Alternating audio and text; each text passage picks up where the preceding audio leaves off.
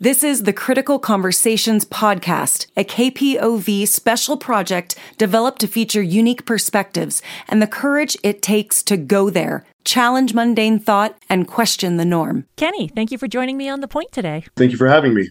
There's a special screening of the film Blend Being Black in Bend at Cascades Academy Thursday, February 23rd at 6 p.m. You shot, edited, and produced this documentary about 10 black Central Oregonians and their experiences living here. And the story is completely told in first person interviews. When did you know that that was what the film was going to be? Um, I've had the concept for this film for quite some time, actually. Um, and it, uh, everything seemed kind of just line up with people that I've met over the last two years. Um, and I put the film together uh, just from jump. I knew that uh, typically what happens uh, when stories are told about our experiences, it's usually done from a perspective uh, that's shot through a white lens. Um, and really, what ends up happening is the the actual seriousness of what we encounter, um, not just in uh, not just as Oregonians, but just as people as a whole, um, usually gets watered down. Uh, editing is a powerful tool uh, used to create a narrative uh, in a way that it just really doesn't give the actual full story. It takes away some of the bite, some of the impact of our experiences, our daily experiences. Um, so I wanted to create a film that uh, provided an unfiltered look at our experiences, uh, whether you know it's raw, uh, sometimes funny, sometimes or, or oftentimes uh, incredibly serious and quite alarming um, for most people that really have haven't taken the time to have deep conversations with us. You mentioned that you knew a lot of the people in the film. Um, did you know them well? Was there anything new that came up that surprised you in the interviews? Um, there were a few things. Uh, yes, I, I know every person uh, that I interviewed, um, and you know, through the course of having general conversations, I mean, these are again, these are the lived experiences that are uh, we may not have been in the same vicinity as the person, but these are experiences that we know all too well. So, uh, you know, when I sat down with each one of them, while the stories and scenarios and situations were different and new uh, to me. Some of the some of the stories that they told uh, I had never heard before, but unfortunately, it still rings true with the actualities of what we deal with on a daily basis. So yeah, there there were several stories um, from each person uh, that I interviewed that I had never heard before, um, and some of them actually even uh, are still on the proverbial cutting room floor, if you will um, that may come out at some point. Uh, you know, there, there's uh, I shot a lot of footage uh, for this entire uh, for the entirety of this film, and I wanted to put more in, but I also wanted to keep it short form. Uh, one thing that one of the things that we also have to be very cognizant of is the actual real trauma and re-traumatization of uh, the, the, those experiences and retelling those experiences brings to the surface. Um, because again, while we may speak of these things in past tense, we still encounter new versions of these stories daily. I noticed that a lot of the interviews were with people who were drawn to educating. There were professors and therapists and activists. Um, but I'm glad you mentioned that about bringing up trauma because it, it seems like it's been an exhausting few years for the black people who have to keep explaining everything to everyone. And do you worry about burnout in the community who's in this film, and how do you support each other?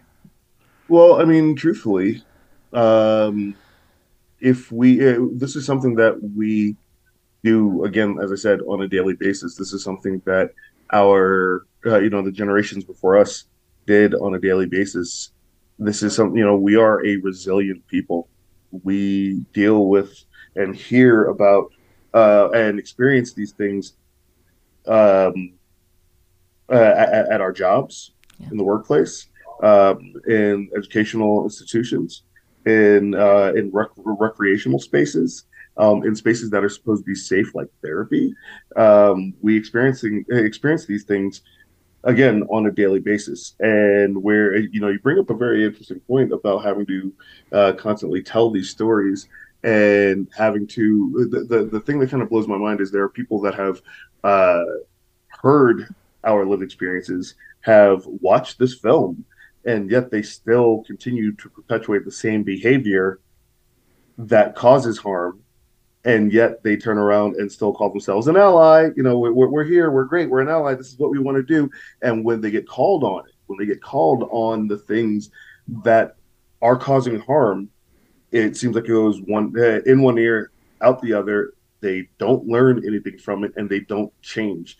You we talk about being agents of change but if you're not going to actually when you hear something and you you can't just say i'm oh you know i'm listening to the black community. I'm listening. I you know we hear you. But we have to go past we, we are long past the time of just hearing and listening and we have to move into action. You have to change things. Um, if i have a few moments to tell a quick story i was talking to um, a friend of mine who had sent out an email uh, in relation to something about black history month. Um, and they had sent out that uh, email and they uh, referenced the black community with a lowercase b. And I was on the email chain. I had not had, had a chance to read said email, but I get a phone call from the person that sent the email. And they're like, hey, someone emailed me. Now, I'm the only black person that is on that email chain, but they replied, they said, you know, uh, they called me. They're like, yes, someone let me know that I did that and that it was like a bit of a microaggression. I want to apologize and I wanted to you know let you know that I well first see should should I just send out a uh, a message and correct myself or do I just correct it moving forward? And that's a very powerful thing when you have people within the white community that are now correcting their their contemporaries. This is something that is that we've been saying for years that it's not our job to continue to educate you. These are things that are really should just be common sense. And when you notice something, you you actually go about and change the behavior. You don't just continue to perpetuate it. You have to change that behavior because if you don't change that behavior, you're no worse than the person that says the N word. You're no worse than someone th- uh, that would uh, have a, would not have a problem with someone getting called the N word. You don't say anything about it. We have to take these actions to change these things from the within the power structures, within the corporate tiers, within the executive branches. We have to actually change these things moving forward, so that way we can uh, live up to that uh, that nice key phrase that we hear all the time now: DEI, diversity, equity, and inclusion. Mm-hmm. You're going to actually live up to those three letters. You're going to live up to those three words. You actually have to do some change. There's a discussion after the screening on Thursday night. Can you tell me a little bit about what viewers can expect from the post screening discussion?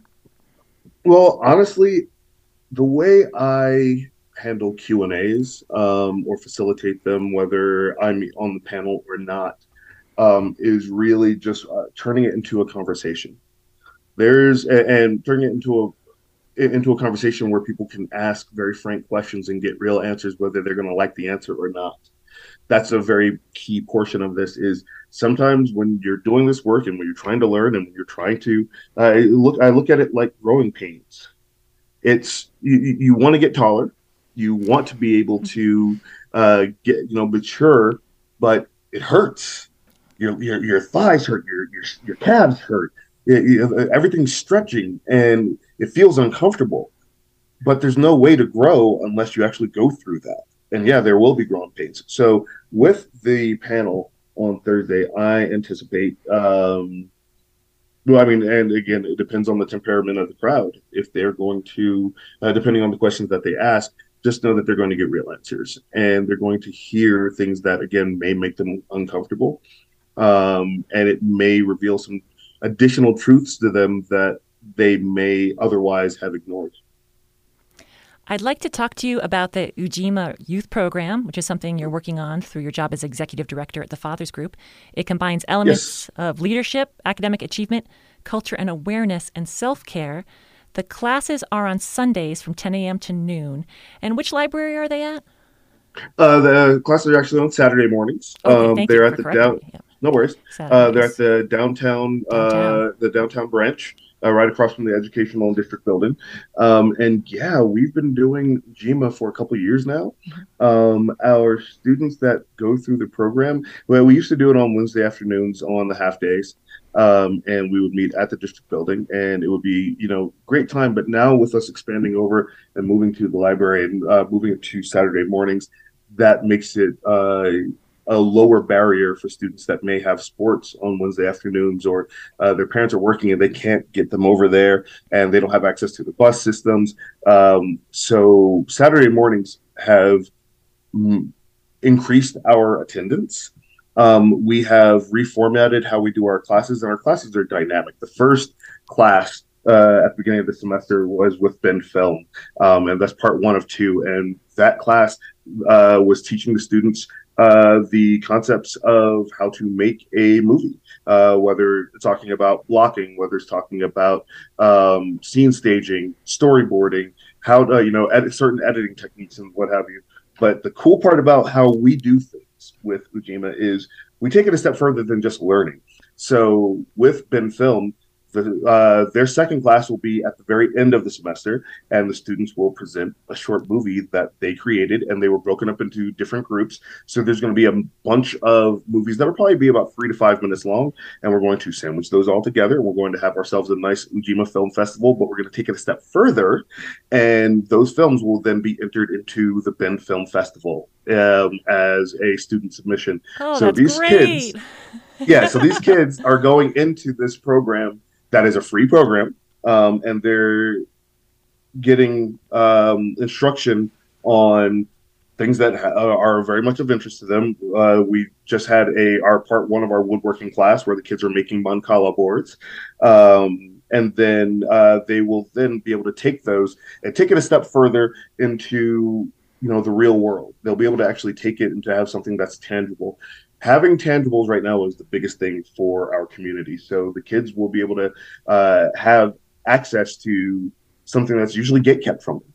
Um, and it's just a straight gateway instead of a gate kept. It's a gateway to something bigger and better. And I had obviously Blend uh, was in the BendFilm Festival last year. Um, so no, going through that experience, I think the kids are going to have a blast.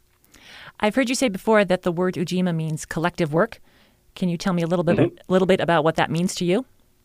Yes, um, in, uh, in, our Ujima classes, we also give the students at the very beginning of each class a Swahili vocabulary.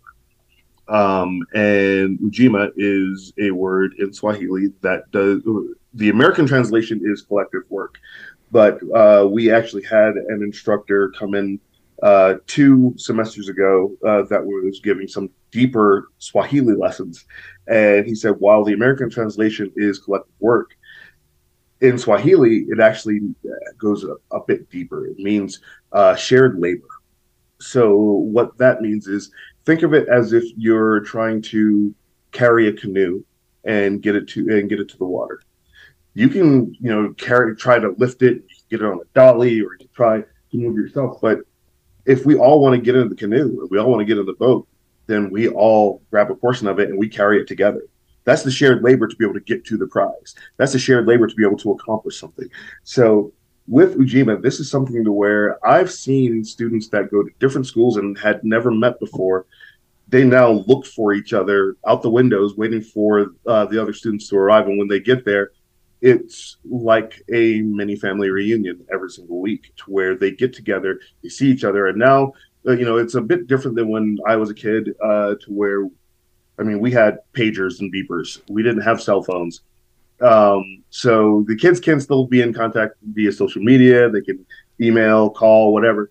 But when, just being able to see each other and have that camaraderie and being able to help each other, you know, sometimes when we're doing the vocabulary words and doing recaps, they will you know they will try to help each other and coach each other we have tutors that come in and then the other students will come around and they will all work together on the assignments it's a beautiful thing to uh, to see and seeing the kids actually embrace that sense of community that unity is, is is everything for me. It's I said this to David, our uh, the president of our board, this past Saturday during class, watching the kids uh, working working on gluing their boards together, uh, get in preparation to make their Mancala boards.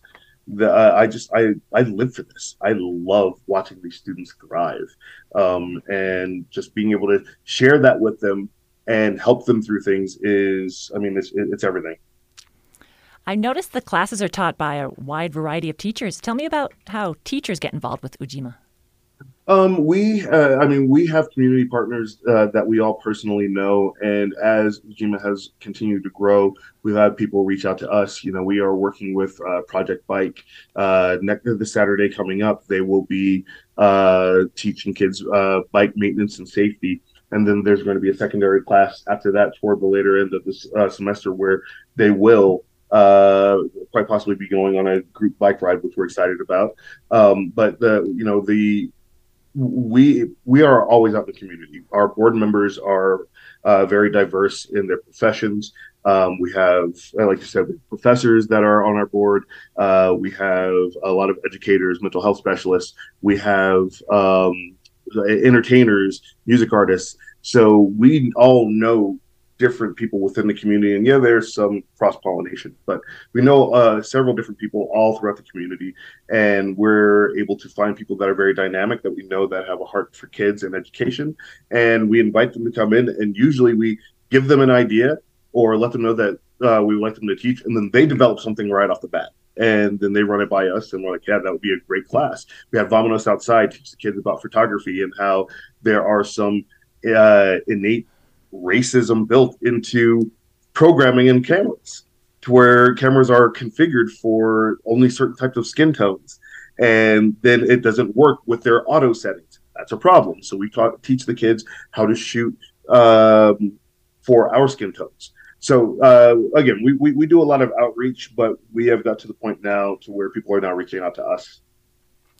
I know i'm not the only one wondering about this. What's in the works for juneteenth Juneteenth. Are you excited? Okay. Oh yeah. Okay. So Juneteenth right now is pretty much consuming everything, um, which is which is which is great yeah. because th- th- this is uh, last year we had uh, the festival over two days at Drake Park. We had over eleven thousand people come through the park over the course of those two days. This year we're expecting an even larger crowd. Uh, this year we are the theme is discovering our roots. Um, we are really focusing on showing the connection of the homeland back in Africa and how the influences of the dance, the music, the arts, the education influences our culture and global culture uh, in the past, present, and how we look to the future. Um, our educational modules are incredibly robust. We have about nine different partners that's going to be going into the history of food, history of music, history of dance, um, showcasing um, well, I do believe we're going to have several films uh, with a partnership with Tin Pan Theater. Um, we and BendFilm. Uh, our entertainment stage is going to be ridiculous. Have some great performances lined up.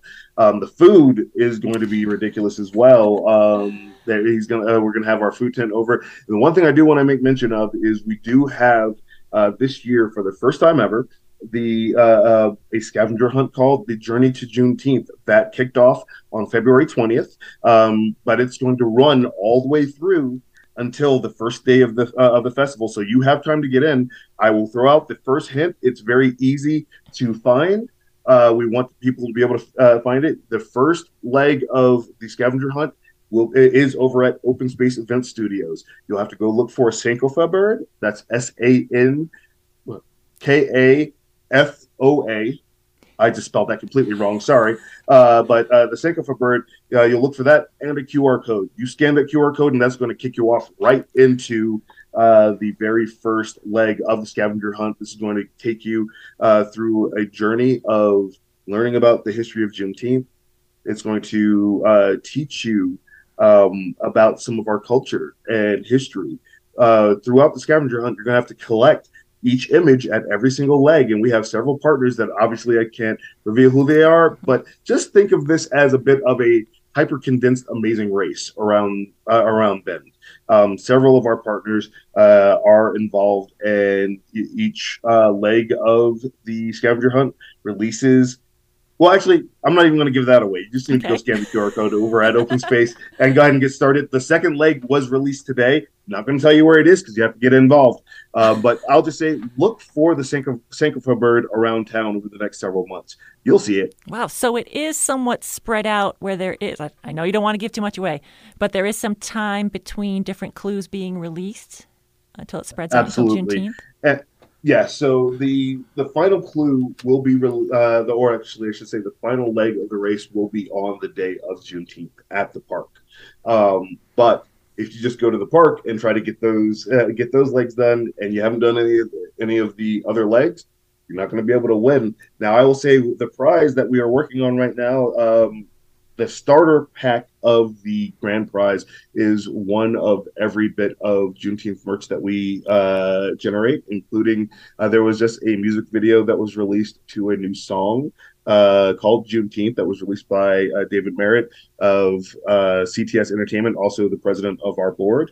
Um, but you can also, uh, yeah, again, it, it's all inclusive when you when you actually get into like and the thing is when you go to each leg, like say for instance, you just happen upon one of the legs, uh, say in a month and a half, and you scan it, it's going to show you, tell you how to get to the very first one and to go ahead and go through.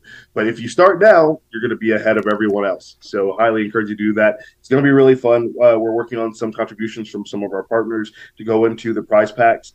But if you if you went to Juneteenth last year, you already know that the gear that we had available then was amazing. This year it's going to be even more dope. So we really hope uh, hope everyone gets excited about it. You get to meet some of your neighbors. You get to meet some of uh, some amazing vendors, some great locations, and you get to learn something along the way.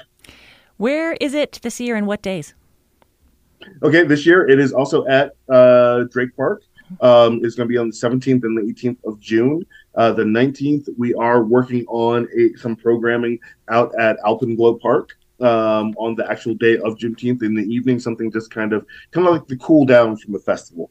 Um, but uh, the festival last year we went from 11 to 6:30 on both days. This year I believe it's 11 to 7:30 on day one, 11 to 6:30 on day two. It's gonna be a really good time to get to know your neighbors. The film Blend Being Black in Bend is showing at Cascades Academy Thursday, February 23rd at 6 p.m. Ujima classes are Saturdays, 10 a.m. to noon at the downtown Deschutes Public Library. And uh, correct me if I'm wrong, Kenny, but you can find out more about all these things at thefathersgroup.org. Correct? I was I was just about to give you give you those the, thefathersgroup.org as well as juneteenthcentralor.com.